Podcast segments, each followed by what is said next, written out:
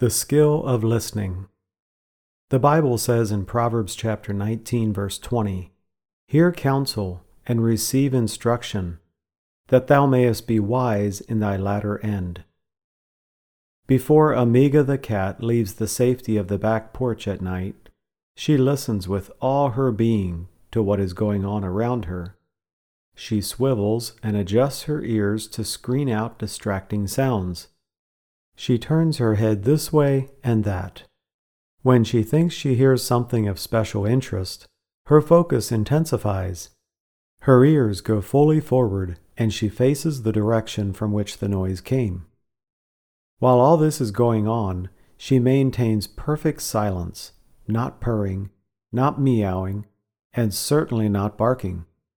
She does not engage in any other activity while she listens. She does not groom her fur or scratch her ear.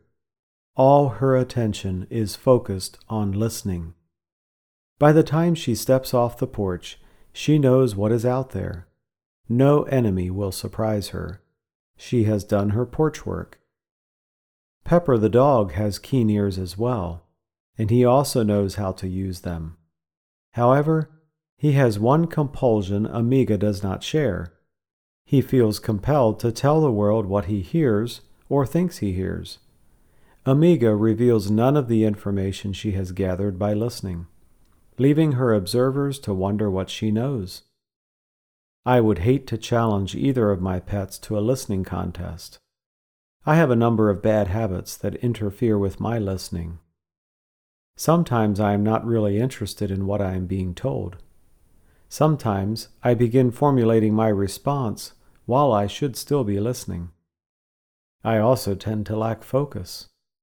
At times I have preconceived ideas that interfere with hearing what others say. So many bad habits. My dog and cat have much to teach me, if only I will observe and listen. When hearts are crushed and teardrops glisten, oh, be not rushed, but stop and listen.